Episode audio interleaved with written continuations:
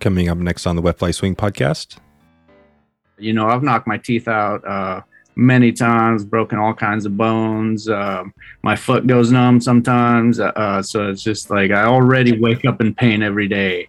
And uh, just thinking about what how my body's going to feel 20 years from now, I definitely, uh, you know, it uh, it just motivates me to uh, try and get after the things I want to do because I know there's going to come a day where I can't you know, go to the river at three in the morning and hike for an hour in the dark to get to my spot. You know, there's going to be a day when my body's just not going to be up for it. So now I'm trying to do it as much as I can while I can. That was Ed Fuhrken reminding us to appreciate every single day we have a chance to fish. Freestyle BMX, steelhead, and surf perch today on the Wet Fly Swing Fly Fishing Show. Welcome to the Wet Fly Swing Fly Fishing Show, where you discover tips, tricks, and tools from the leading names in fly fishing today. Hey, how's it going today? Thanks for stopping by the show. Have you been finding some topics that you would love to hear more about? You can send me a uh, email or a, a, uh, message on social media right now and let me know. Uh, Dave at wetflyswing.com. This episode is sponsored by Fishhound Expeditions, putting together remote Alaska wilderness trips for a trip of a lifetime.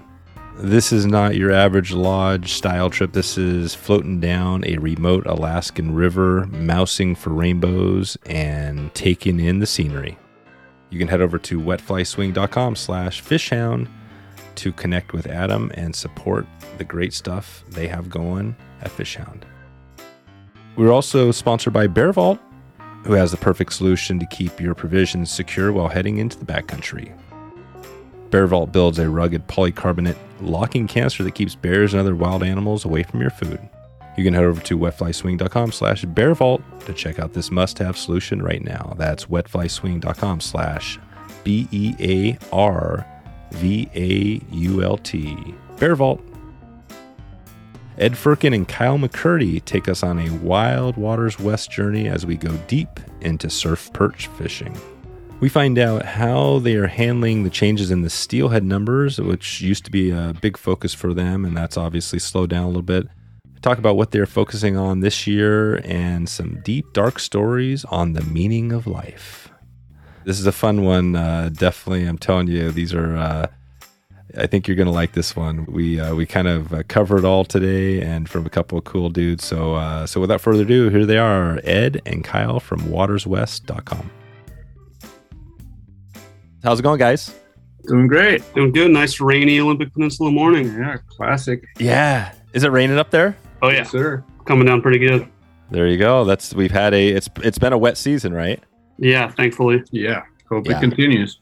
Yeah, that, that's right. You guys are into pretty amazing. The Olympics. Uh, I mean, that whole area is is. I mean, I've been up there a few times and uh, fishing not as much as I'd like. I know things have changed a little bit, you know, with the steelhead numbers and stuff, and we might touch on that later in the episode. But um, we're gonna dig into Waters West today and probably touch on uh, surf perch and maybe some other species if as time allows. But um, before we get into all that, why don't you guys start us off? And Ed, why don't you take us just briefly talk about how you? Uh, let, us take it to. We're going to talk about the fly shop, but let's take it to first. How how'd you get into fly fishing? And then we'll take it over to Kyle, and then to the fly shop. Okay. Yeah, totally. Um, so I've been fishing pretty much my entire life. Uh, you know, my dad was um, not a hardcore fisherman, but he always really liked it. Um, like to the point where he actually does not how to tie a knot. Every time he ties a lure or a fly or whatever on, he uses a different knot. um, he just makes it up on the spot and it Nice. always works. And every time we go fishing, he somehow catches the biggest fish than anybody else, even though he just like absolutely doesn't try. He's just like completely operating on vibes. It's the wildest thing. Um, but so he used to take me out fishing a lot. And I actually grew up in Mexico. I was born and raised in Mexico. Hmm.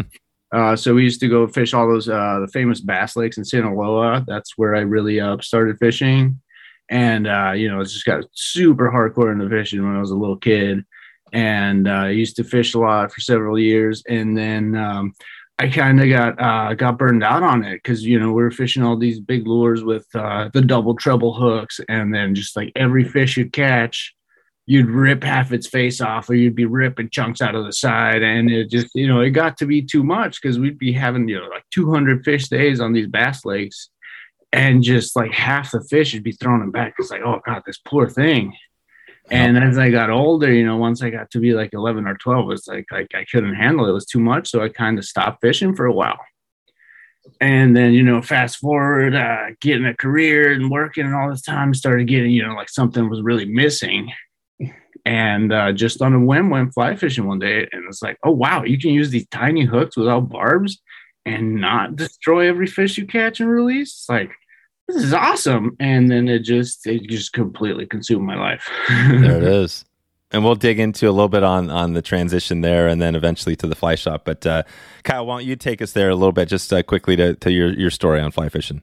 Yeah, I was kind of born into it. My grandpa moved to the peninsula in 1937, and pretty much grew up on the Elwha River. And by the time I was able to hold a fly rod, he was teaching me off his buddy's dock at a Lake Crescent on the Elwha, and it just exploded from there. I took a couple years off in my teenage years because I was distracted by teenage stuff.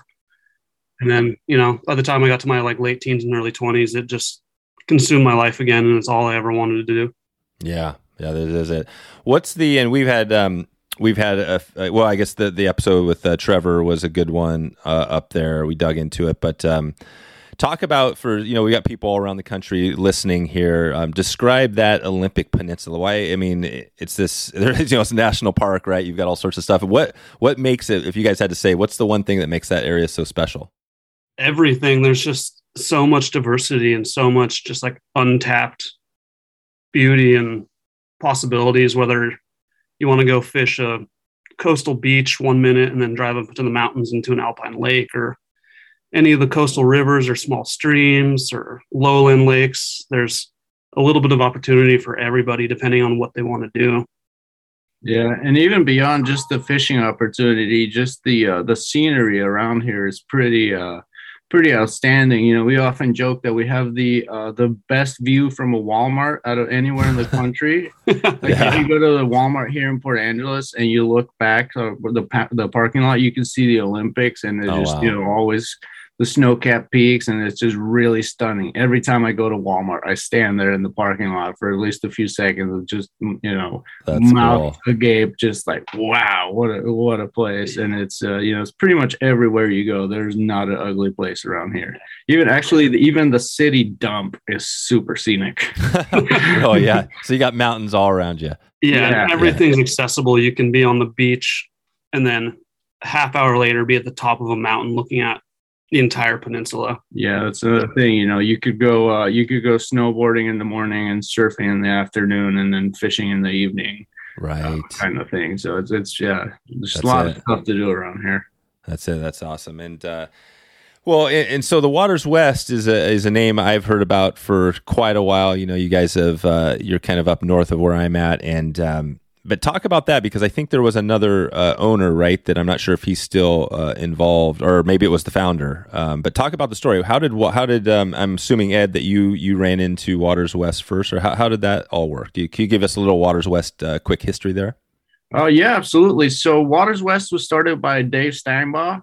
Um, he started um, you know, in the mid 90s, he started doing a mail order service. He was kind of splitting his time between Montana and here. Um, he was a uh, he was a fishing guide, and uh, so he started. He'd be guiding Montana, and then he'd come out here and uh, fish in the wintertime, and then go back there and work. And then he started kind of guiding both places. And then eventually he settled here and uh, you know opened up a small small location, actually just across the street from where we are now and then he uh, you know he built it up over the years. And um, yeah i'd say that the hallmark of um, of what what dave created was just really um, just really high quality uh, materials. Like he got into dyeing his own materials really early on and just like really meticulously tied flies. And if you you know if you've ever met dave and uh, or talked to dave you know that he's got very high standards for flies and materials. And uh, you know, he, he's the guy that would get like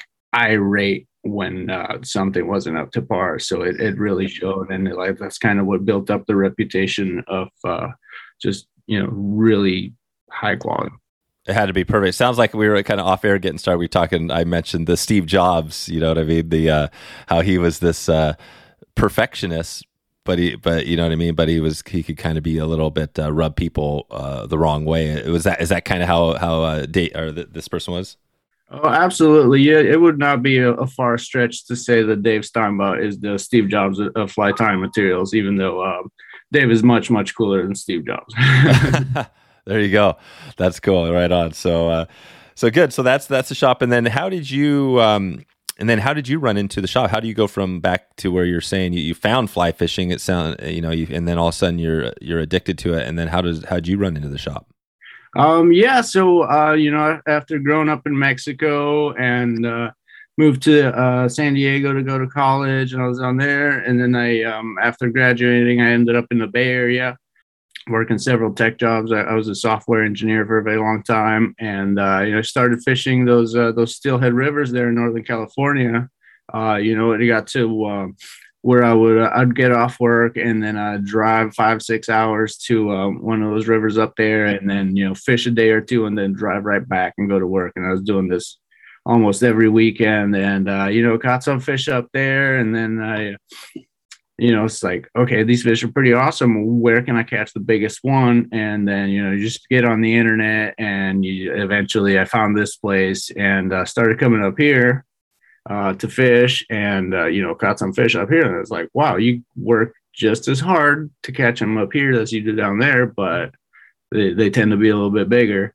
Uh, so that just completely enchanted me. And then one day um, i met actually uh, justin waters and uh, he told me about waters west because i was looking for uh, you, know just really good steelhead fly tying materials i had never even heard of it because um, never really done that much marketing. It was always just word of mouth uh, here at the shop, and uh, so I, I, you know, I uh, became a customer.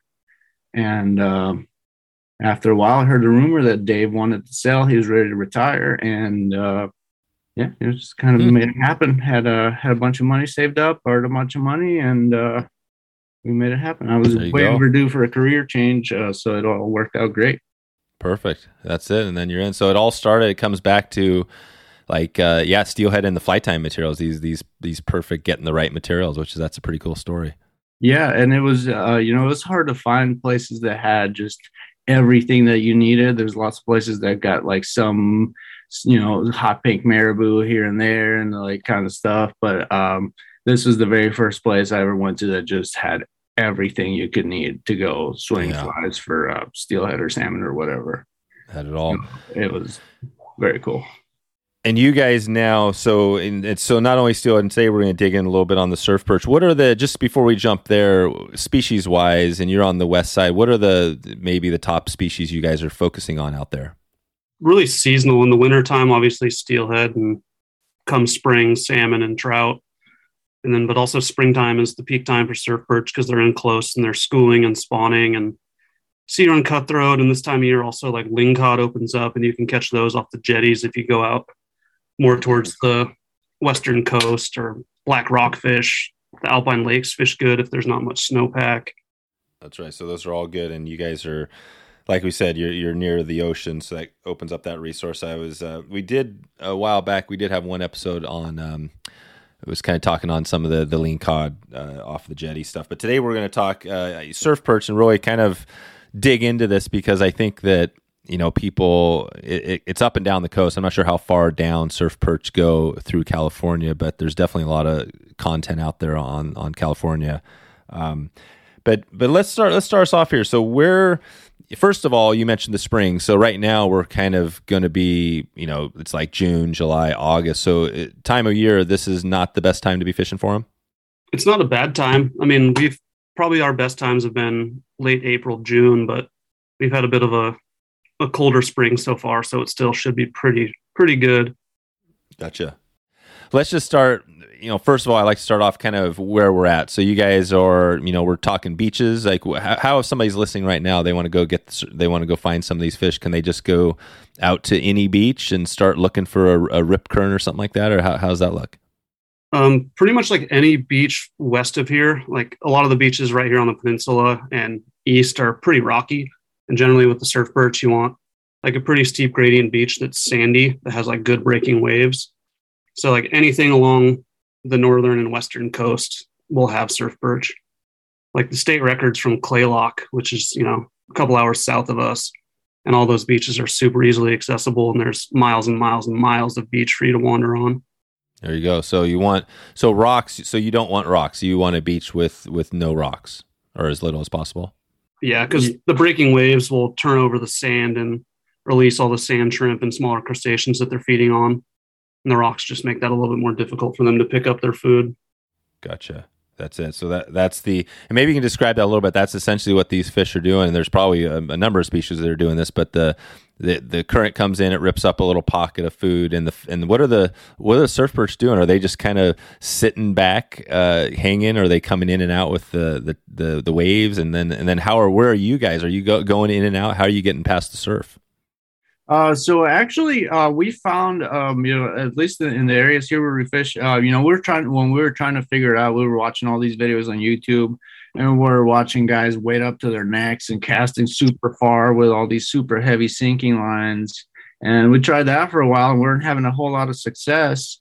And then uh, one day, Kyle and I were uh, just kind of messing around on it. You know, it was a nice. Um, the uh, steelhead season had been closed early, so we just kind of didn't really have much to do then and uh, we went out to the beach and uh, you know just kind of messing around. And we found that we were just making short little casts uh, right into the backwash on the waves and just kind of letting our flag get sucked into that uh, that backwash.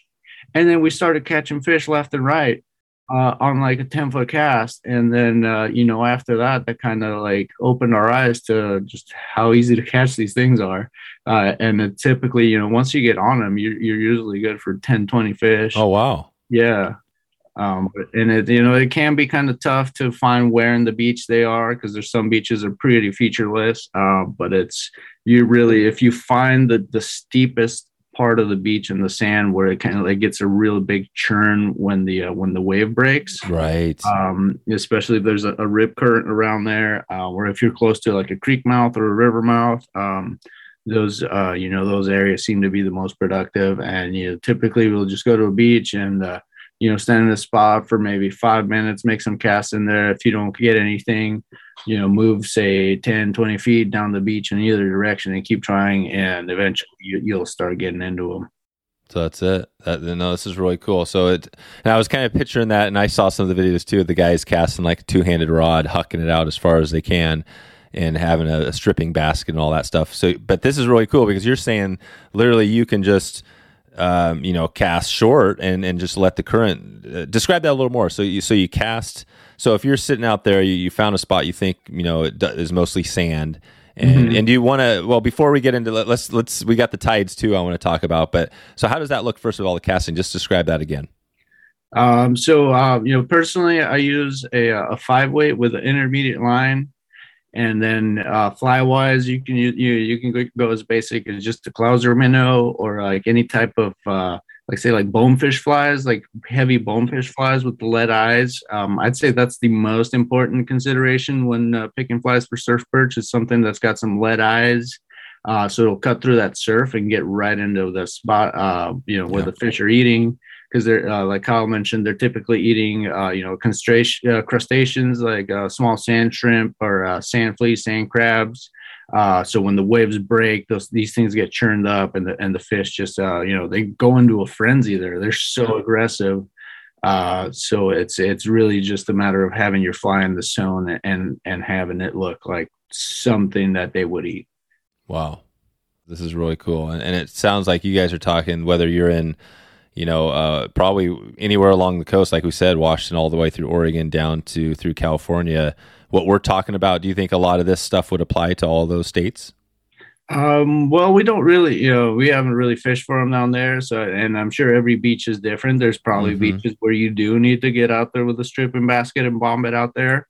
Uh, but at least here on the uh, you know like the north and the west Washington coast, the places where we have targeted, um, it takes you know like most of the time I'll barely just have my leader out uh, or the, like the leader and I don't know 10, 20 feet of fly line and uh, that's about it. And just a five weight rod with a, a orange clouser is usually my go to.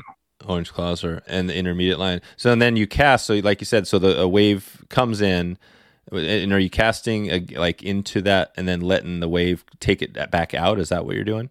Kind of cast uh, like as the wave breaks, cast behind it, and then let it get pulled down and then strip it back through that that foamy wash Oh, right. because they'll be Yeah. just cruising the shoreline, especially if there's you know a bit of a trough or a dugout area in the beach. that's a little bit deeper. They'll sit there and cruise and wait for the waves to break and pull food in. So you just cast your fly behind the breaking wave, let it sink and soak in the current for a minute, and strip it back, and then just hammer it. Yeah. God, that's cool. So again, I'm just picturing this beach. You know, looking out there, you got a beach that is, and, and typically, are, are your beaches fairly? They're flat and gradual out to where it, uh, you know, eventually gets deeper. Or are you having some places where there's actually drop off, steeper sections? It's easier with beaches that have a bit of a drop off because if it's a super gradual slope, the waves are breaking 30, 40, 50, 60 feet out. You're going to want to cast behind that. But if you find a beach with a nice sharp drop, the waves are going to break closer so you don't have to cast as far. So it's really beach dependent as far as how hard you're going to have to work or how far you're going to have to cast. That's it. So that you're painting the picture well. So basically, yeah, if you find one of those beaches that's got a little bit steeper, then it's dropping, it's going to break right in close, and you could just the fish are going to be right in close. So that's good. Uh, the, the longer ones, you're probably going to have to have your two handed li- line uh, rod and shooting out uh, whatever 80 feet across to get out there.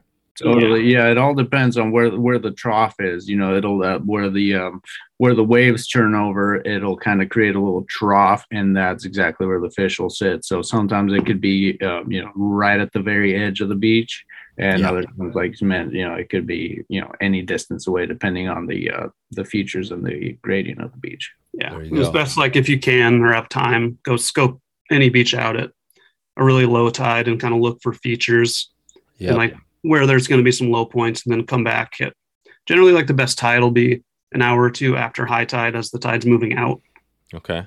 and then hit it then. A lot of times, especially the beaches around here, if you try and fish them on an incoming tide, you're just going to get tangled up in seaweed the whole time and it's not going to be much fun. Oh, that's a great tip. Okay, so so go wait for the high tide and then it- wait for it going. Didn't you? And you said uh, wait for uh, two hours after high tide. Yeah, just like an hour or two after the slack high tide. Yeah. Okay. Wow, that's this is good. So we got so we got that going and uh, finding the beach, uh, and I'm I'm assuming that, like you said, up and down the coast, there's probably other species too. Are you guys catching other than surf perch? Are you are you catching a bunch of different things out there? Uh, sometimes you will. I've actually, um, since last year, I've started using a uh, steel leader when I go surf perch fishing because I had one day where I was, uh, you know, I was catching some surf perch uh, on my five weight, and um, all of a sudden I hooked into the. It must have been like a twelve pound lingcod or something because Oh, it nice. just started ripping line. I almost got spooled. You know, I was you know cranking down on this as hard as I could and I just couldn't move it with this five weight and then eventually it just sliced right through my leader uh, so in the springtime the lingcod will actually come up and uh, try to eat the surf perch so there is a, a very Cool. real chance that you'll be fishing for uh, for you know little surf perch and hook into a big lingcod that's in there trying to get them yeah. And you'll run into cutthroat when you're fishing for Oh, surf yeah. too. And yeah and, and people have caught salmon you know like people have caught kings uh, in close like that as well uh, Wow. greenling. Yeah, it's really uh, that's another cool thing about here. Even the in the rivers, uh, in the lakes, uh, the beaches, the longer your flies in the water, uh, you know, like and the more time you spend at it, you'll you'll catch some unique stuff that you absolutely did not expect. That is really cool. And you said one of the secrets is is probably for any of these species you need to get down. And are you getting down? Uh, I mean, just when you cast with the lead, is it just boom, your fly is on the bottom there, kind of dragging sort of thing, and then you're stripping it up off the bottom?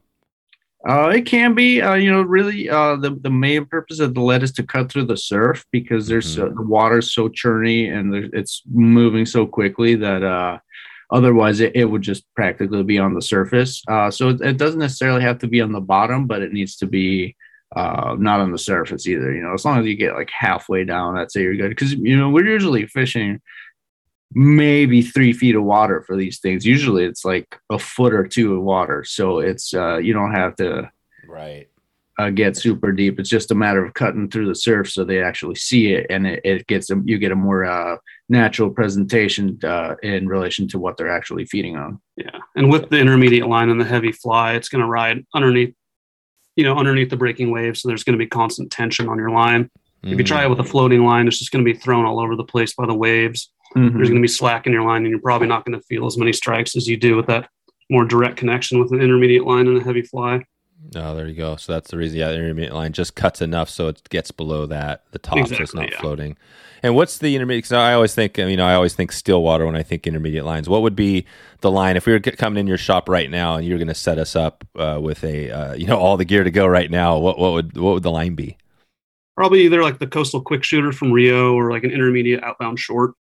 Something with a pretty heavy front taper that's going to turn over that fly with the big lead eyes. Okay, right, right. You want the yep that that nice taper, and then and you said so nine foot whatever, just your five weight, your normal trout rod. That's all we're doing here. Yeah, I'll usually fish the seven weight just because I like casting that rod.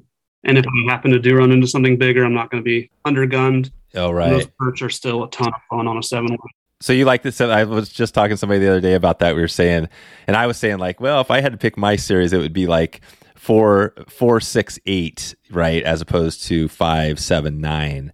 Do you Yeah, guys there's an think even there's- number and odd number guys. Yeah, yeah, well, exactly. It doesn't really matter, does it? It's just whatever you find. Probably all the rods are different depending on your manufacturer as well. Yeah, I mean my seven weight I probably fish more than any other rod around here. It's just it's super capable. It's delicate enough that small fish are fun, but it'll still have some backbone if I happen to hook into a salmon or a lingcod or something like that. Exactly. Yeah, that's the thing. If you if you had a six weight, yeah, you wouldn't be doing well with the salmon, but an eight weight can be a little bit. I don't know. Yeah, eight weight is a little bit heavier. Yeah, a little bit much for cutthroat, but uh, yeah, I'd say you know if you're um, if you're fishing a single hander around this area, I'd say your best choice would be e- uh, a ten foot rod, either a six or seven weight. Um, you know, as far as single handers go for the beaches uh, and the rivers in this area, that that ten foot six or seven weight is going to be your uh, your go to. Today's episode is sponsored by Reyr Gear, not only making telescoping fly rods, but rethinking the whole fly fishing kit as you think about traveling lighter, faster, and better. This rod is a blend of traditional and Tenkara styles to make what you might call the perfect all around travel rod. It fits into almost any bag and literally will fit in the back pocket of your pants, Reyr Gear also has folding nets, compact weighting booties, and and the telescoping rod to put the full kit together. So whatever you need, if you're traveling around the country, around the world, you can always have your rod handy, and you never have to worry about forgetting about it. Reyr Gear is innovating uh, the fly fishing space to help hikers, bikers, and multi-sport enthusiasts get out on the next adventure. You can head over to reyrgear.com right now to check out this unbelievably unique rod and uh, find out what it's all about. You got to take a look right now. A rod without guides, telescoping. This is a unique mixture that you've got to have a check for yourself. That's rare, R E Y R gear.com. Check it out. So you support this podcast by clicking through that link over to Reyr Gear. You guys have started this off really awesome. This is you've painted the the perfect picture. I mean, I think that uh, you know people listening right now. I think getting things set up. It sounds like it's pretty easy. The the intermediate line might be a line that maybe not everybody has, you know, in their arsenal necessarily, but that's a pretty easy thing to grab. Um, Yeah, and even if you don't have an intermediate line, you know, as long as your flies are pretty heavy, uh, you can always just lengthen your leader, and it will, uh, you know, effectively work as an intermediate line. It won't be as fun to cast, uh, but you know, if you got some, some just some longer mono, uh, or especially fluorocarbon because it sinks uh, quite a bit faster than mono, is uh, you can make that work too. Uh, just like I said, it won't be as fun to cast as an intermediate line with like a five or six foot leader. Right, right, right. So that's it. Yeah. So you could you do that as well. So let's take it to. So you got the rod, you got the the um, the line, and just uh, break us down the leader real quick. Does that is that pretty standard? Not not too big of a deal. Uh, yeah, I mean, you can just use a straight piece of Maxima. Uh, they're not leader shy at all. You could use 20 pound test if you want. Uh, I'll usually use, uh, like, I don't know, 10 pound. You know, I usually just fish whatever leader happens to be on my line at the time. Yeah, exactly. It'll generally be like seven feet of three X or something like that, just because it's pretty standard go to leader for most things around here for me at least. Perfect. Okay, so you use ten pound or whatever, and then fly wise size and things like that. What are we looking at here as far as uh, you know? Could you just buy one one pattern, get the whatever you know saltwater pattern? Yeah, there's there's a couple there. Uh, we do a like a version of Bob's surf fly. We have a, a tying video up on our YouTube page about it. It's my favorite surf perch fly. Oh, perfect. Or you can use like a root beer clouser or any sort of like heavy lead eye, like shrimp or crab pattern, anywhere from a size two to an eight. People kind of assume and they have small little mouths, but the red tail surf perch here, they can they can take a big fly, and they will. Okay. So good. So two to eight, that, that gets us in that range. And the lead, the lead eyes, and that's mainly the, the, the weight, just throw on a nice big lead eye, and, and then just everything else is normal with the fly. Yeah, and usually like lead eyes over a cone or a bead, just because it'll make it right hook point up, so it's not digging through the sand and dulling your hook. Okay. And and where's the YouTube channel? Where can we find if we want to dig in? It sounds like you guys have a few videos there. Yeah, it's just Waters West Fly Shop on YouTube. Perfect. And it was a it was inactive for a number of years, but we started to get back on it. Yep. That's it. No, that's a great resource. The YouTube is. Uh, I'll definitely add some of those. Uh, grab a couple videos for the show notes. And uh, yeah, what else should we be thinking about here? Sounds like we've kind of run through the the standard stuff. Are there any other, as far as when to go? Uh, you know, as far like you know, cloudy, sunny, uh, things like that. Anything else we should be thinking about? I haven't really noticed much of a difference as far as fishing productivity, whether it's cloudy or sunny. I think just a matter of finding where they're schooling and you're good to go. Especially like in springtime when it's, you know, pre spawn, they're just feeding like crazy and they're aggressive and they're out there. It can get a little trickier, you know, and a little bit of the off season, you have to work a little bit harder. But, okay. You know, I still think like earlier in the morning or later in the evening, just like with most fishing, is going to be a better time of day. Yeah. Yep. So you want to get going so early as opposed to the sun uh, straight up ahead. Well, I guess you guys are in a place where you don't see the sun that often, right?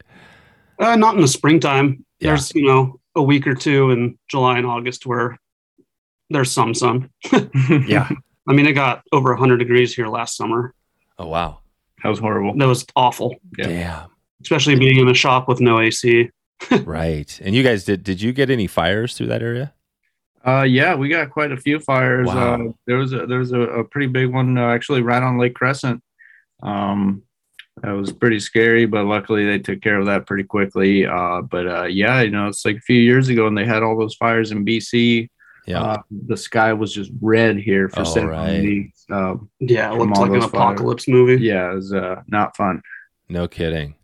Wow yeah, that's one of the advantages. You look at all the stuff that's going on. It seems like the fires are just becoming a normal, and that smoke, you know, especially on the east side.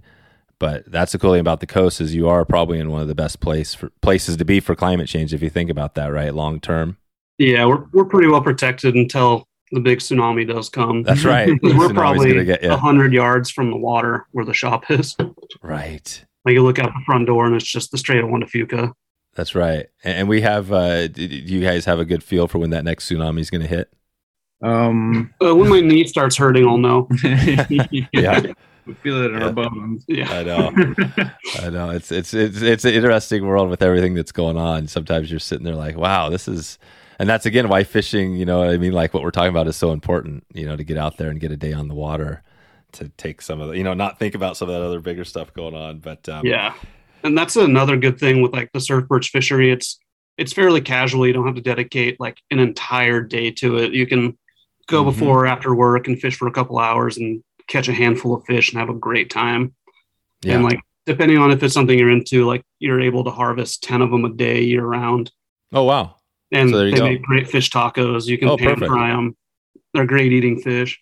So that's it. So there's another bonus. So you actually, unlike uh, you know some of the other species we were talking about, right? Steelhead, cutthroat. I mean, the, literally, you can get some stuff for the dinner, and the the wife uh, won't complain, right? For not for- Exactly. Not like, oh, you didn't bring home fish again. Why are you even fishing? exactly. And Nice. the, another cool thing, like if you catch one, you're pretty much guaranteed to catch more. So you don't have to worry about like killing a surf perch and then like, oh, I just have this one fish. Like there's going to be a school there. You're going to catch enough to make a proper meal out of. Yeah, and that's the thing. So once you hit one, you likely know that what's going on. Once- Once you find a fish, you're probably in an area where the where the the current and the thing the is constantly creating that divot in that area. Is that what's going on? And they, they school up. Mm. So you're going to be casting to a school. There was a time where we went out and I think there was four of us fishing and almost every other minute, like all of us had one on at the same time. Wow. Yeah, It was we just- were getting double doubles. Yeah. it was- Quadruples? And we were all just like laughing our asses off the whole time, just Ah. having the best time. That is so, So, so cool. much fun, just ear to ear smiles across the beach. Just like I can't believe more people don't do this. This is amazing. Right. So that's the thing. So and there aren't uh, like a ton of people out there doing this. I mean, you don't hard, you hardly ever see anybody with a fly rod on the beach. No, especially on the peninsula, like further down, like the eastern or the western coast of Washington, it's it's a pretty popular fishery for gear guys with like their big surf rods and pyramid weights, throwing big Yeah. giant gulp worms and Is that what they're doing? Are those guys going for surf perch too? yeah, Yeah. and it's really popular in Oregon and California. Like a lot of people fish down by the Golden Gate Bridge for surf perch, but I think those are different species, and the red tail surf perch up here get quite a bit bigger than like the striped perch they're catching down there. I think the record here in Washington is four pounds, which if you've seen a surf perch and you can picture one four pounds, like that's a big fish. Yeah, it's like a giant, fo- big fat football. Yeah, and they're they have big broadsides like panfish. So like once you hook them and then that surf is pushing it out, there's it's a lot of fun. Oh, so They're- there's a there's a good fight. There's a Oh, little yeah. fight there. Yeah, for sure. They've got that kind of uh, like panfish shape to them. You know, they've got a very oval. Um, so even, Mhm. even though they don't get very long, like I think that four pound fish was maybe 16 inches long, Oh wow. uh, but they get really uh, like really tall. So because of the shape of their body, they can really like lean into the the current and the water. And uh, you know, you'll catch a little fish that that feels like it's much much bigger. Huh. There you go. A- And then uh and how long? So it taking you a few minutes to get one of these little guys in? Depending on your leader, if you're fishing a pretty heavy leader, you can just kind of pull them through the breakers and Yeah, Yeah. you can just yard them in if you want to. yeah, or Yeah. you can have fun with it and play them out for a little while. It's personal preference. Yeah. Yeah, gotcha. Okay. This this is great. And are you also using uh, a stripping basket at all or is it sounds like with short lines you don't really need it? It depends. Like if it's one of those beaches where you actually have to wade out a little ways, a stripping basket's definitely helpful. But there's a couple beaches that we fished where we're not even wading. We're just, you know, barefoot on the beach, casting out and don't really need a stripping basket. Gotcha. So you don't necessarily even have to have uh, waders or you can just kind of go out there in your sandals. Yeah, uh, yeah, absolutely. You know, like me personally, uh, the only times I will d- uh, go and do it is if I can go barefoot and in shorts Huh. um, uh, to do it because I spend plenty of time freezing during the winter time. Uh, so you Yep. know, when I go do this, it, it's kind of like uh, like a vacation from the vacation. Yeah, love this. So you wait for a day when you're got some nice weather, either a nice morning or a nice uh, one of those warmer days in the afternoon, and then go for it. Yeah, Exactly. bring a cooler of beer and catch a handful of surfers and just have a good time. and can you? I mean, you said obviously mornings, nights are better, but could you? Are you catch them throughout the whole day too? Yeah, I mean, just depending on the tide. Yeah, right. yeah, just I, I'd say that you know, the, like the morning, evening, low light thing would be uh be probably your better chance at catching uh, like a really big one, as it is with most fish. Uh, but really, just as long as you're there th- during the right tide, uh, you can always catch some fish. Yeah.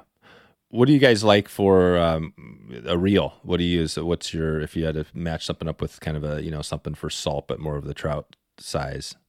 Um, I usually use like a Lamson Guru. Yeah. It's just pretty much bulletproof. Yeah. Steel drag, just you know, just like any other thing. After you fish salt, just give it a quick rinse in fresh water. But I haven't go. had any problems. They've always been been great. That's it. Yeah, no, I'm glad you mentioned Lamson. Nick, uh, Nick's a good guy. Uh, we uh, we're hopefully doing a trip uh, this fall, so we're gonna get some of that. Hopefully, some of that Lamson together. I think they're they're in. The, they got some rods going now too. So They do, yeah. Yeah, The, some of the rods they've been making are fantastic too. yeah. I, I actually use a uh, a Lamson rod for uh for surf perch fishing. Um, you know, not not for any real reason. It's just what I had, but uh, yeah, it worked great. perfect, perfect. Yeah, this is gonna be great. I'll, I'll let Nick know. I'll give Nick a heads up on this episode. He's gonna he's gonna love this. In fact, that would be. Uh, I'm hoping to get out and do some of this as well. So, what else are we missing here? I, I'm I'm sure we're we're not anything else as far as kind of the the tips and tricks, or it, it, you know, it sounds pretty straightforward. But anything else you want to add here? Um, well, there is something I, I, I just got to mention because I think it's so cool about these fish. Um, uh, one of the uh, just unique fit, not really, uh, you know, like fishing for them wise, but just like a fact about surf perch Mhm. is that they um, they actually give live birth. Oh wow! So they don't go and uh, say like salmon and steelhead that they go and, and dig a nest and lay their eggs and then uh, you know get fertilized there in the nest. Uh, surf perch actually uh, give live birth, like the babies just come right out of the mom swimming. Crazy. And uh, because the surf perch are so uh, so voracious and so aggressive, they actually have to go and spawn in uh, kind of grassy areas uh, like those like eelgrass flats and that, Oh, that yeah. kind of area. Uh, so the babies have a chance to hide Yep. from the mom because otherwise, uh, you know, the mom will uh, pop them out and then just turn right around and eat them. Uh, so they have to go into these grassy areas where the the, uh, the babies can hide from mom, and I just think that's just so fascinating. You know, it's just one of those is. things about nature that's uh, just really neat. Dang. Yeah, that is that is really cool. So and then but you said the spawning um and you mentioned so the springtime is a good time. That's also the time when they're out there. So are you are you fishing near around some of these beds or kind of kind of wait until they're how's that look? Um, no, we don't. We don't really fish. Or, you know, like you said, it's just completely sandy beaches. Uh, no rocks, no grass, no anything. So we're we're not really uh, fishing where they spawn. It's uh, it's more where they're just hanging out and feeding. Gotcha. Gotcha. So do you so you don't even see these spawning areas, you, you don't see them nearby. There must be like in just other areas. Um, yeah, I mean, if if you like, usually in the beaches where you do find them, if you, if you wa- walk uh, walk a ways down, you you'll eventually find some of those grassy areas. That's it. Nice. Well, that is a good fun fact. That is a, you know, obviously the diversity, right, of, of fish is, is pretty crazy. So you got these fish that are popping out. And what is the, so when those baby, how big are, is a, is a brand new, a new baby, a newborn? Um, they're probably I'd say like an inch, inch and a half.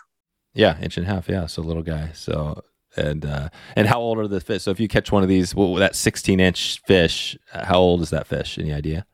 Um, I don't. Yeah, I'm not entirely sure off the top of my head. I'm not Yeah. sure Yeah. what the lifespan of a surf perch is. Yeah, totally. We'll, we'll, we'll get a little. I'll put a, a little link in. Uh, we'll get Dom to throw a, um, some you know life history stuff.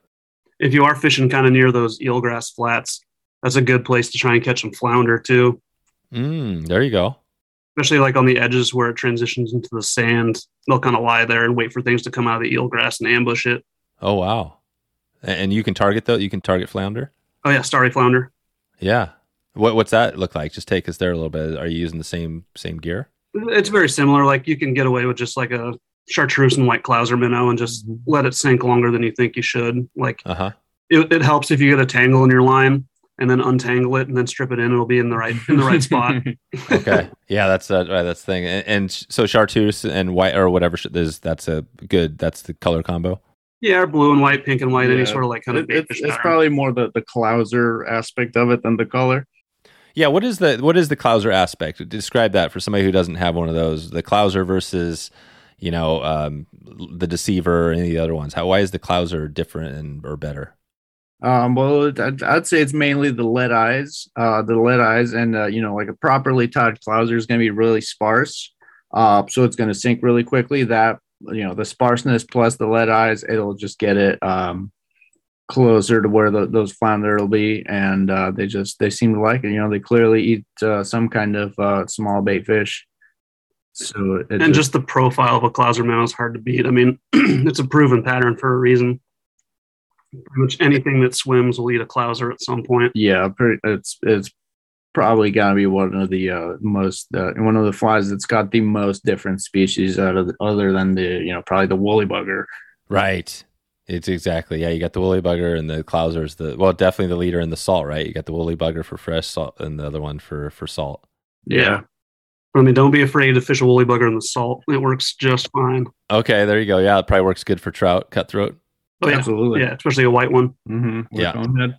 Right, right. Okay. So uh, this is nice. And the clouser, we haven't had uh, Bob uh, on yet, but I'm hoping to track him down uh, and and we'll dig it. What would be a question, you guys, if if we had? Uh, I'm not sure if you've met him before, but what would be a question you might ask him um, if you could talk to him about that fly? Um, maybe what most people do wrong when they tie a clouser minnow. Oh, So I've heard stories of him being at like tying demonstrations and someone's tying a clouser and he'll ask a question and they'll be like, well, this is how it's tied. He's like, well, actually, you're Yeah. wrong because I invented this fly. That's right. I think people just try and add too much to it. It does. It's, it takes very little, and like the less bucktail you put on, the more chance that material is going to have to move in the water. Oh, okay. So what is the buck? So bucktail. What would be the most um, kind of sparse? Are we talking? You know, how many strands of bucktail could you potentially, at the minimum, put on there? Um, well, we have a pattern that uh, Doug Rose invented back in the day for cutthroat fishing called the the Keta Rose or the Keta Clouser, and it has maybe ten strands of each color, top and bottom. and like a Yep. little bit of crystal flash. It's incredibly Flash. sparse and just represents like a chum fry or a small sand lance or candlefish like perfectly. Yeah. Yeah. And is, is Crystal Flash always having a couple strands? Is that always a good thing to throw in there? Yeah, just like one on each side, just to add a little bit of attention grabbing aspect to it. That's it. And and what are the hooks wise? What do you guys like to use for your hooks? SC fifteen. Yeah, yeah. I mean, you, you definitely want a uh, you know like a stainless steel saltwater hook, Mhm. um, just just so you, you get a little bit more life out of them. But um, it doesn't really matter all that much. Uh, you know, like the same kind of hook that you'd use for a clouser. Um, yeah, it's like a, the SC fifteen. Yeah, the SC fifteen and like a the, size four. Size Or, four, yeah, just you uh, know, like a Daiichi version, uh, whatever the number is, I forget. Um, Yeah. Ahrex has the new Bob Clouser signature hook too, which can't go wrong time on that since it's his hook. uh huh, yeah. right. yeah. Shout out to Ahrex hooks; those hooks are awesome. Uh, th- who makes that? RX.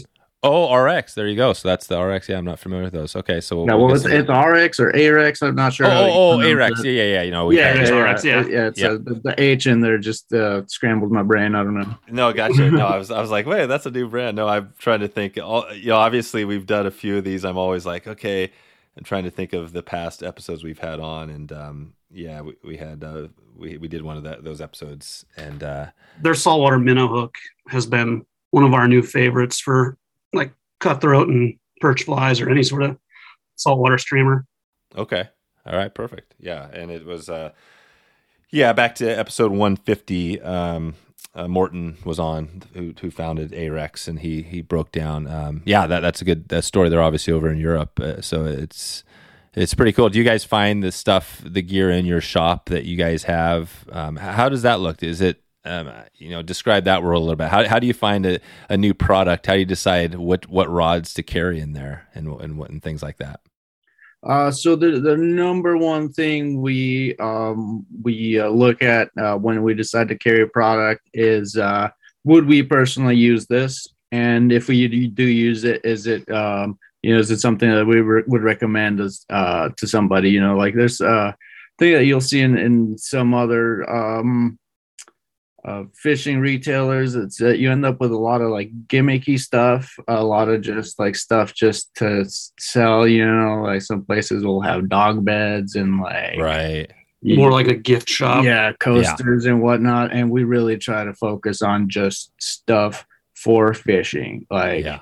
we do have some apparel, but it's all you know. It's either like uh, layering or uh, sun shirts. It's like it's all just things that'll help you fish better. Very There's we, utilitarian. yeah, we don't have any homewares. We don't have any of that kind of stuff. It's Yep. just fishing gear. Yeah, we Right. fish a lot, and a lot of our customers fish a lot. So we just sell things that cater to those people that want something they can go out with and absolutely trust that won't fail, that'll last. Yep, that's right. So you're not doing, you don't have all the fluff, and it's, yeah, no, that's a that's a smart move, you know. And it, it's kind of interesting because we've talked about this quite a bit. You know, the fact that it's, I'm assuming that the places that are doing selling some of that other stuff is just trying to hit the bigger market, right? Because fly fishing, Yeah, know, and like you see a lot of times now, like the quote unquote evolution of fly tying, everything's just starting to look more like a jig, and it's getting away Oh, from like right. actual traditional fly tying, and we kind of keep it more on the traditional side, like Yeah. classic patterns, classic materials, things that are time tested, things that are proven, not these new fancy kind of gimmicky things. I mean, they do work, but we stick with the things that we know we know work and feel good about selling people. do you guys have like, uh, I mean, all the Euro stuff? Are you guys? Is that something you have in there? No, No, No. So no Euro, so no nymphs, no none of that. You guys don't do any of that. It's not really an applicable thing around here. Like if you, I mean, you can euro nymph the rivers here, but you're just going to be catching like salmon and steelhead smolt, and we try and Oh, avoid right. as many encounters with those fish as we can. Right, right. That's the and again for the people that don't know, you guys are on the west side, and you have to go over to the across the mountains really to get to where the trout fishing. You got a lot of bug life, right? And then the, you, then that would probably be a much more effective method to catch big trout. Um, yeah, definitely. Um, you know, like the way that most of our rivers here, uh, just the ecology of them works out. There's not a whole lot of uh, bug life and uh, food in the rivers for the fish, and that's why um, you know, like um, most of our rainbow trout uh, end up going out to the ocean and becoming steelhead because there's not enough uh, food in the rivers to to support them. And the like the resident trout we do have are incredibly aggressive and very predatory. So either like a big fluffy dry fly or a streamer. Like I can't remember the last time I even fished in them at all.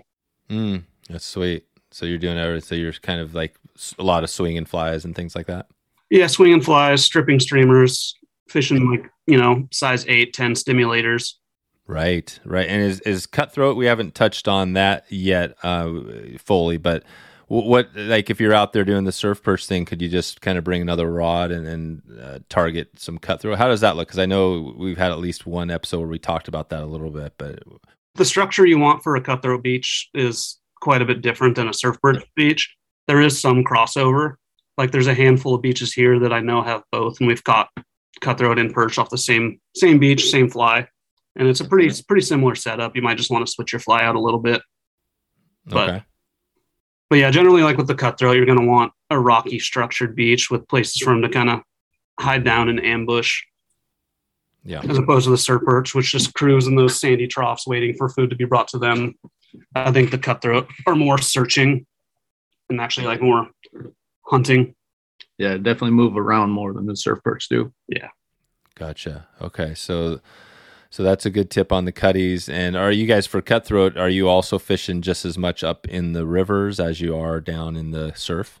Yeah, definitely. Yeah.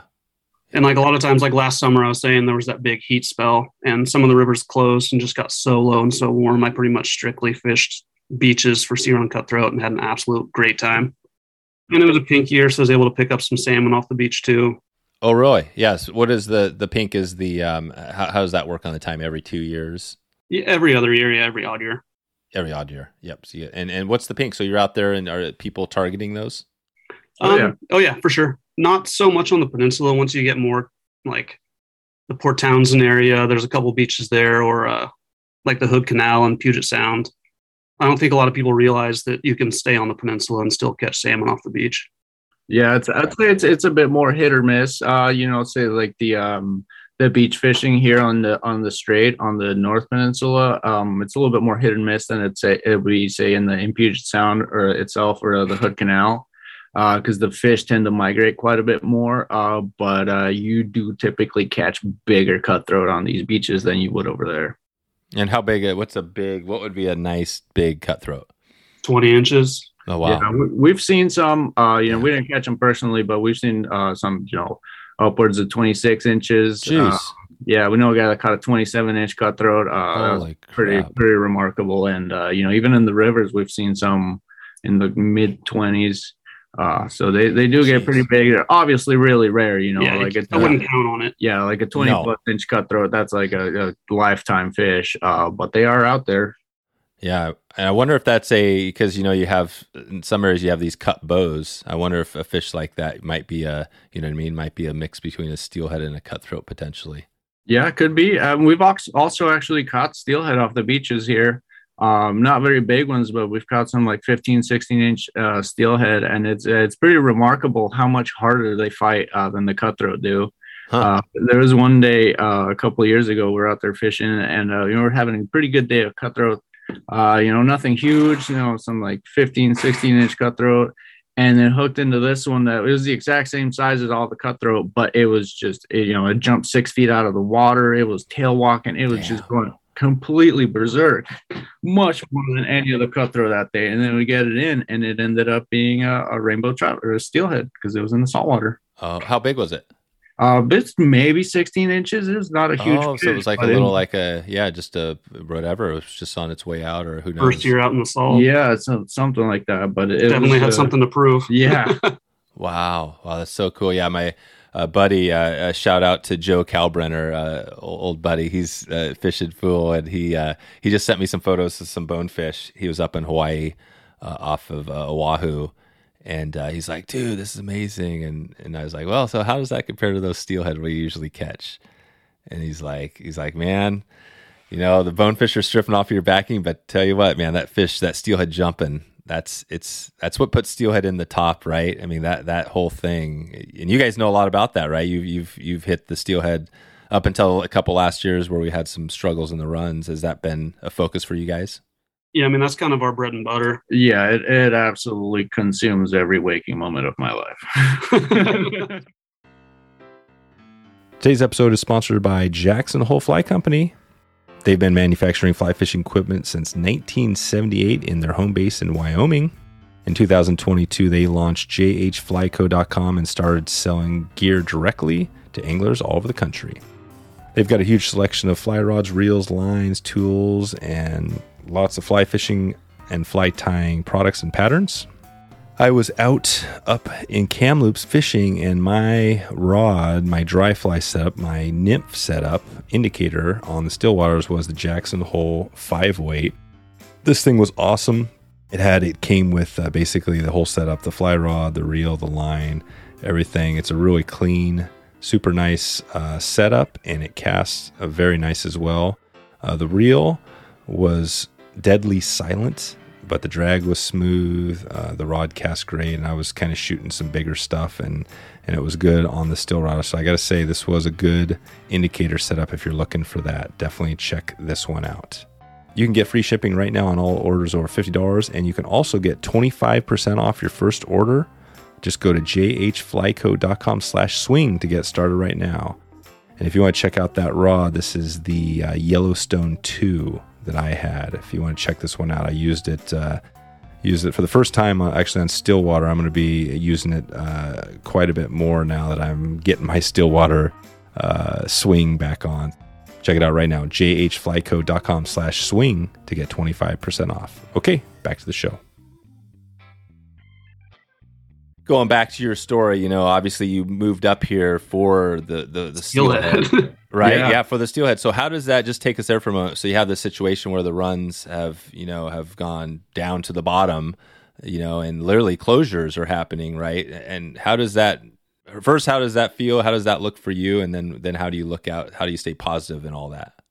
Well, uh, you know, I'm gonna be honest with you. It was uh, when the closures first started happening. It, it was very depressing. You know, it's got a pretty serious depressive episode because of it, and just kind of uh, hopelessness and uh, a lot of drinking, a lot of drinking. Yep. yep. But uh, you know, kind of gotten over that and just trying to um, make the best of things. And uh, you know, as far as uh, staying hopeful, uh, I can't answer that one. Still working on that. Uh, but uh, definitely, uh, you know, especially this this uh, year when it got closed much earlier than usual, and just uh, exploring all these other fisheries and all the other options that are available in the spring that I usually don't do because I focus on the steelhead so much.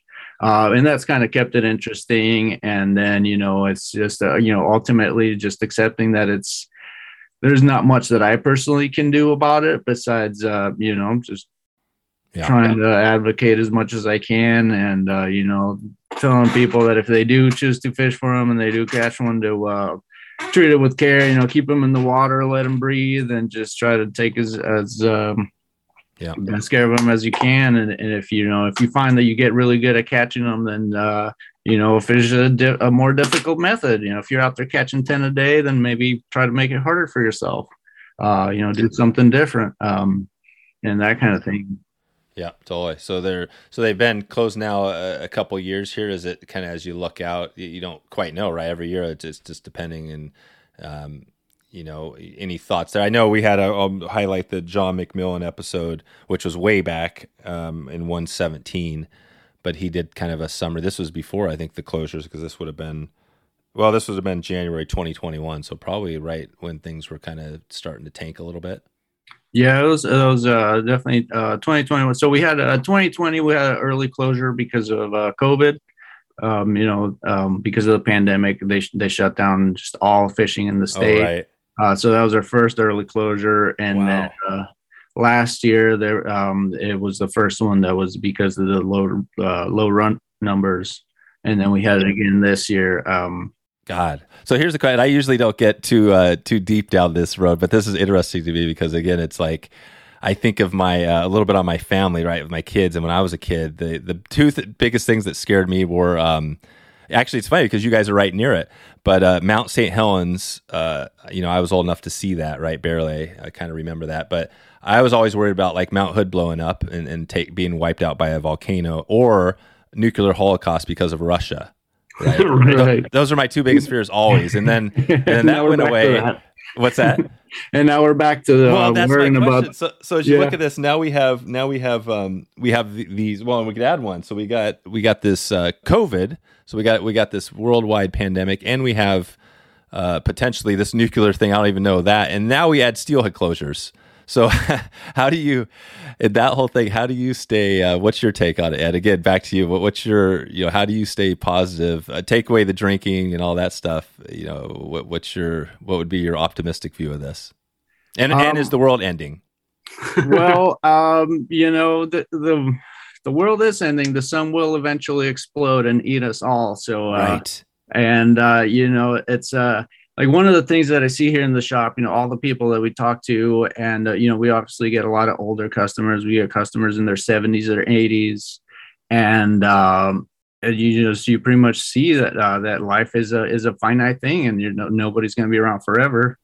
Yeah. So you really just got to try and uh, find what you like and make the best of it, and uh, you know try to spend your time doing things that you enjoy with people that you enjoy, and then uh, you know just try to live the best life that you can. And that way, if the bombs do start flying or the ocean boils or whatever happens, then Yeah. um, you know at least you made the best of it because we're only here for so long, and then um, you know then who knows what happens? You know, people got all kinds of different ideas. Um, I uh so yeah, uh, you know, it's like the number one thing that uh you know customers in their 70s or 80s tell me is uh, never get old. Never get old. The number one thing I get told here in the shop is never get old.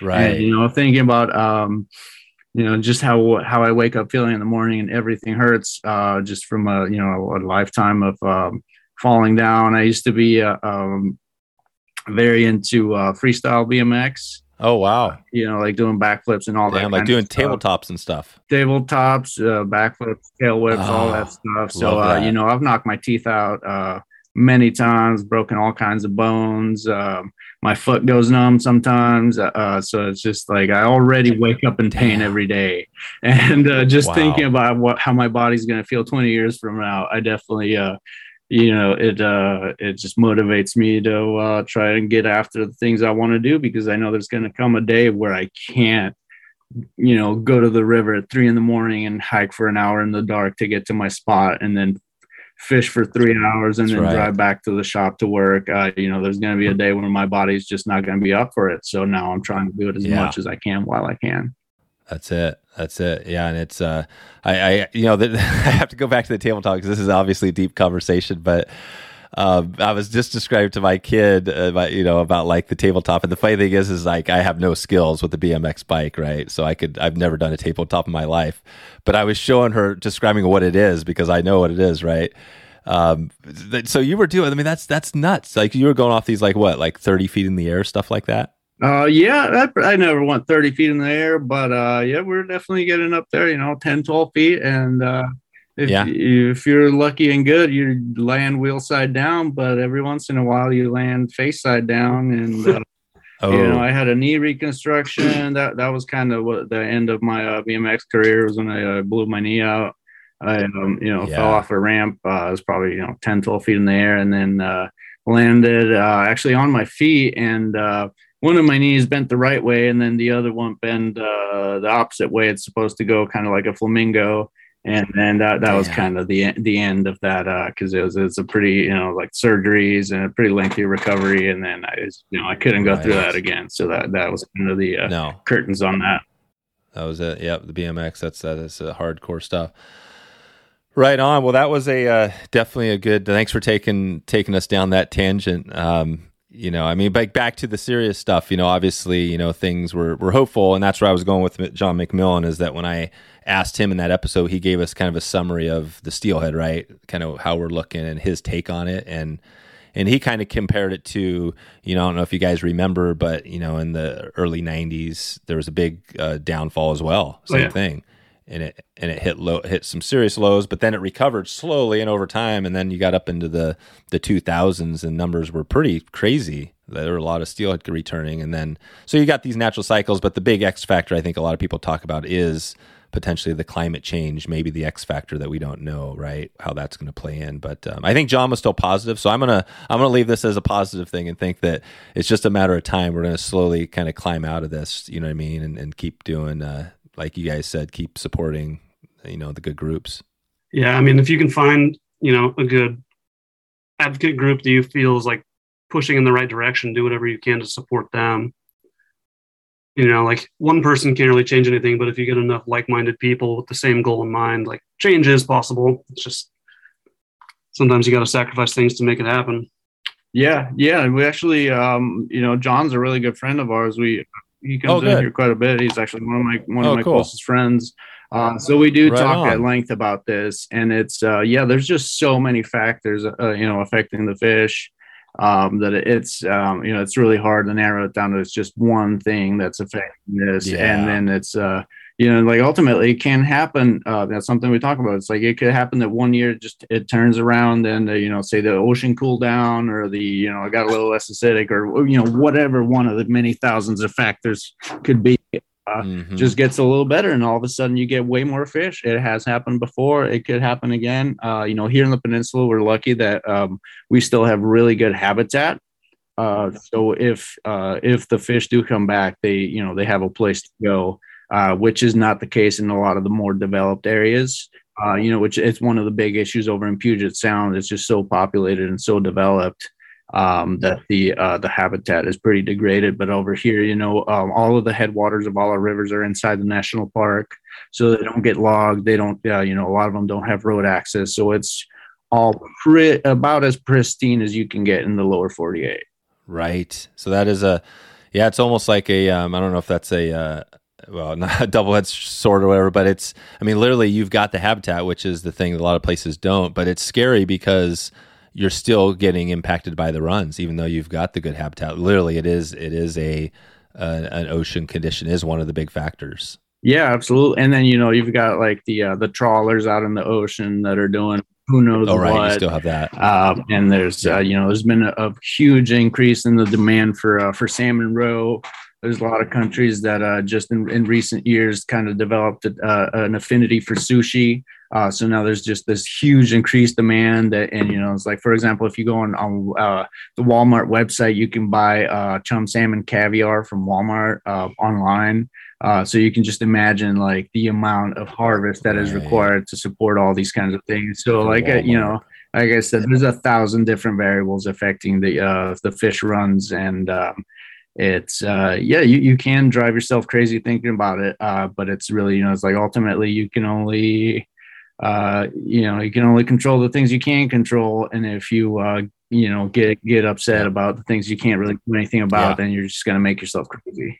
And that's kind of the way I see the like we said the, the topics we had. You know, we had the it's like the uh, volcano or the nuclear. It's like, man, I can't control uh, nuclear, whatever. I don't even know what's going on because I don't really keep. I, I almost kind of purposefully keep myself. You know what I mean? ignorance Like, is bliss yeah. yeah, you know what I mean. Kind of, it, it is kind of because it's like, damn. I mean, I just, I don't want to like go back to t- having to like worry about that, right? It's so it's just like, what can I do? What can we do? There's probably, I mean, I think with the salmon stuff, you know, there's probably some stuff we can do, obviously, but that other stuff, there's not much we can do.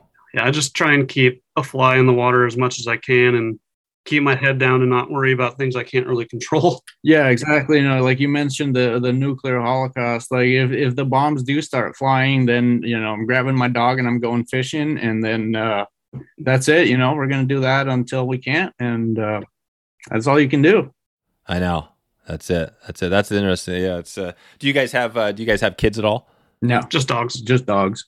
There you go. So that's that's the one thing for me. The the that's where the X factor comes in a little bit because I'm like, okay, damn, I got to explain this to my kid. yeah Yeah, that's Right. that's uh that's a tough spot, man. Definitely. Um, Yeah. you gotta do what you can do to protect the future for your kid too Exactly. Yeah, that's that's the challenge is that all this stuff comes comes back to this like damn, yeah, you got it's like it's not just if it was just us and it was like okay, pff, who cares? Yeah, But, I exactly. mean, yeah, like totally. yeah, right. It's like who cares? It's just one life to live, but it's like it's it's not ever that. But okay, well, this is good. I, I we we definitely got down the uh, the dark uh, route a little bit here, but um, I'm gonna bring it back to surf perch because we had a good conversation Yeah. there. Yeah. Um, and and this is awesome because I think from what we heard today is that literally easily you can just get the gear you have, you could go out there and do it. And um, And we even have like uh, rod and reel and line combos set up at the shop specifically for surf perch fishing. If you just Oh, need a you do? quick setup, they're ready to go. yeah, so it's all so if you got you got you can get your your like you said the um,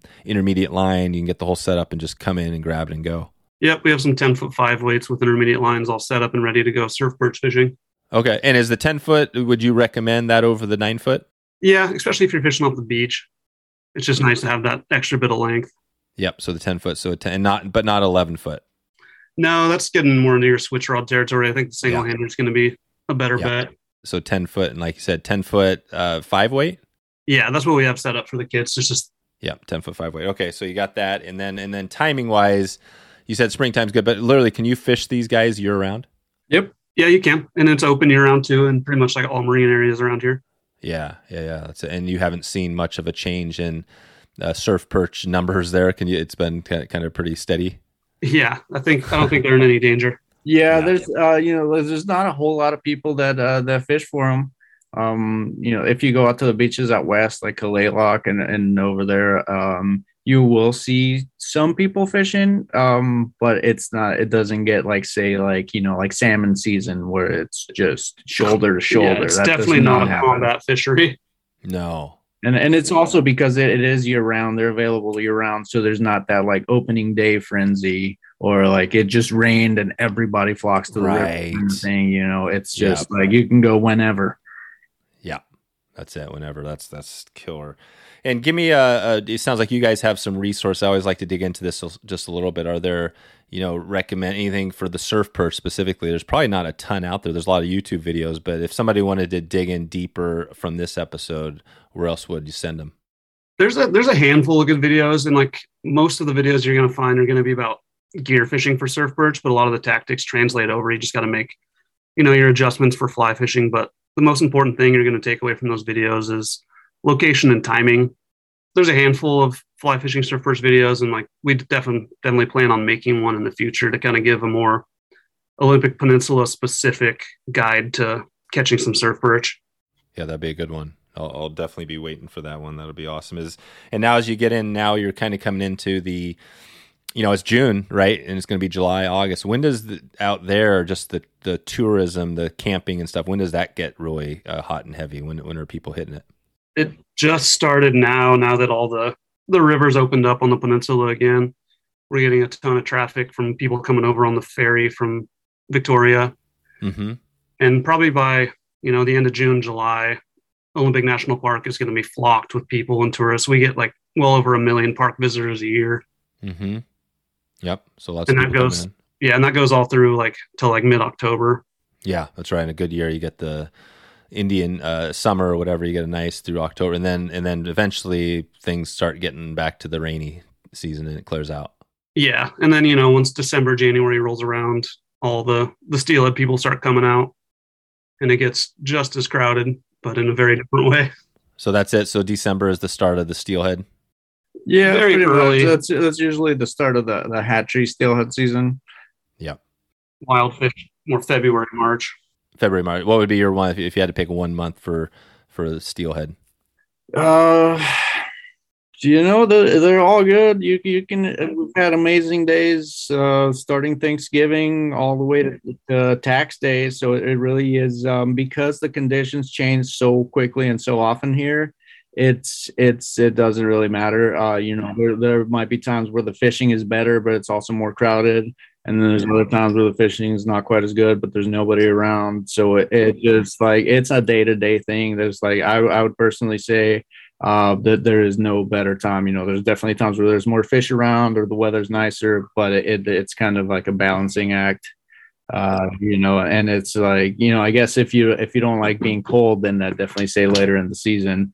Uh, but I personally I don't mind. I actually kind of enjoy that uh, suffering aspect of winter steelhead fishing. Uh-huh. Uh, and, you know, I've had some of my best days in 20 degree weather Yeah, uh, where people say, "Oh no, it's too cold; they won't bite," and then we go out there and we just have an amazing day. So That's it, uh, um, you know, like I said, it's it's it's kind of it's more of a day to day thing. That's that's it. Yeah, you like the pain kind of from, from your bike days, right? You like Yeah, yeah, I don't know, some kind of de- mental defect. I don't know, too many concussions or what, but uh, yeah, Yeah. I kind of enjoy it. I guess it's like the same reason why people run marathons, you know. Yeah. Um, but uh, yeah, you won't catch me running for anything unless it's after a fish. Yeah, that's right. Yeah, marathons are not uh, not easy. We're running and down to me. Yeah, we're running two net of fish. totally, totally. Well, what's your so so Kyle? Give me let- let's start to take it out of here. Uh, give me a, uh, think of a fun fact about your uh, maybe something with you or your fishing, something somebody doesn't know. Um, I'm blind in one eye. Oh, really? Yeah, um, like six years ago, I lost complete vision in my right eye due to a rare genetic condition, Uh huh. and uh, my left eye is still not great. So uh, I've had to struggle and relearn and find ways around. Wow. So that's that's been really interesting. I took probably six years off from fly tying just because I was discouraged. I'm like, how the hell am I supposed to tie flies if I can't see anything? And with the help of good lighting and some magnifiers, I was able to make it work. And I think now I'm a better fly tyer than I was. No kidding. And you know, wading is a little tricky with no depth perception, but I get by. I fall in a lot, but I, I still catch fish. I still get it done. Yeah, that's. I was gonna say the the uh, on the out there the surf. Yeah, hook a lot of trees. Yeah. And I have one Nice. kidney. If that does anything. wow. Yeah. God, you, you guys you guys got had some serious uh serious life here, man. You got I mean between the the uh, teeth knocked out and and losing the you know some of the bodily uh, internal organs. Yeah, we've we've been through it, but we just love it so much that nothing is going to stop us from doing it. Yeah, and if you think about it, you know, it's nothing compared to what, uh, say, a salmon goes through swimming up the river. Uh, so Yeah, we've got it pretty easy still. Yeah. that's right. that's right. Well, and, and the salmon, the great thing, or not the great, but the the crazy thing about the salmon is that literally, I mean, they all die after they spawn, right? Which is like spawn or die. Yeah, Yeah, Spawn till you die, I guess, is is all Ray Troll's right there, right? Spawn till you glad it's not like that for us. yeah. no, so we got one positive. So we'll leave it on that. We'll leave the uh, the optimism today is going to be that we uh, not only the sweet surf perch episode uh, information, but uh, the fact that yeah, we're not like salmon, so we're we're gonna ke- keep uh, keep spawning. we're, Yeah. gonna keep- we're not gonna die. Um, cool guys. Well, um, anything else you want to leave us with before we get out of here um, that we missed today, or anything with the shop? I know we didn't we didn't go deep on any of that, but uh, No, I mean, let's say like check us out on Instagram and YouTube and our website. Everything we sell in the stores online too. yeah. And Yeah. we have like twenty thousand products in the store, so we're pretty well stocked. Oh, cool. Yeah, yeah. So everything. So the Waters West, and and and the fly tying materials you talked about. So you've got that same tradition that you you know that you had previously. That you're still doing that. You're trying to get the the Steve Jobs of the materials. You're still got that working. Uh, yeah, we're we're working at it. We're uh, we're all a little more relaxed, so it's it's it's you know we have to work on it. But uh, yeah, we're definitely uh, trying to keep the tradition of the really uh, really good high quality uh, dyeing materials. Uh, Custom dyed material. yeah, we're getting back to dyeing. We had some issues with our dye supply, but um, we we've got it back. So we, we actually do a lot of in-house dyeing of a lot of materials. Uh, you know, a lot of colors you can't get anywhere else. Uh, so we're getting back into that, and uh, we're working on a new new website because ours uh, currently is um, probably from the 90s, and it's just uh, you know it, it's really um, kind of uh, slowing things down. But uh, we've got a new one coming soon, uh, so yeah, it should be good. Wow, there you go. So you guys, you guys got it going, and uh, and I, I was gonna say we'll circle back. So waterswest.com is the best Yep. place. And is, is it just Waters West on um, everywhere on social? uh, Waters West Fly Shop. Yeah, Fly Shop. Okay, and and you guys now is it just uh, in the shop there? Is it just you two guys or anybody else in there? Uh, there's three of us. Uh, so it's Kyle, myself, and Tim, and then we've got um, Elwha and Nandor that are the uh, the graders, the shop dogs. Oh, nice. You got the dog. So you got shop dogs, not shop cats. Correct. Uh, we actually used to have shop cats, but uh, they're no longer here. They're not. They're still Awesome. alive. They're just not here anymore. oh, okay, gotcha. Perfect. All right. Well, I think we'll have to leave this one until uh, you know we maybe follow up with uh, what I'd love to do is come back around with you guys and do a um, you know we obviously had a ton of Steelhead episodes over the years, but um, it would be fun to do that. Maybe have a little a positive note to come back and talk more about Steelhead and dig into the For sure. rivers because you got all these rivers, these amazing names, right? I mean the Hoh, and you can name all these these rivers you guys have out there that are kind of famous.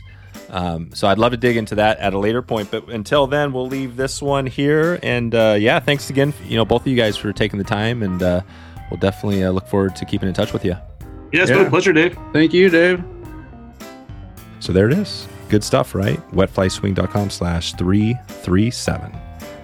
337 will get you all the links, all the show notes, and maybe a bonus video. If uh, if we come up with something, maybe a bonus video. You got to check it out to see. We we always have a, a nice video or two, and actually, usually a pretty killer video. Would love to hear from you if you get a chance. Um, if you're listening right now to the very end, you got to definitely reach out to me, Dave at wetflyswing.com or you can do this on social media and just check in. Let me know you, you heard this episode. Let me know that maybe surf perch, maybe surf perch was something you've been thinking about. Uh, definitely a species that uh, is a lot of fun. So give her a shot and uh, give me give me a ring. I'm going to let you get out of here now. I hope you are having a good day, a good evening, or good morning wherever you are. Looking forward to seeing you soon. Hope to see you on the water and hope to talk to you online. Thanks for listening to the Wet Fly Swing Fly Fishing Show. For notes and links from this episode, visit wetflyswing.com.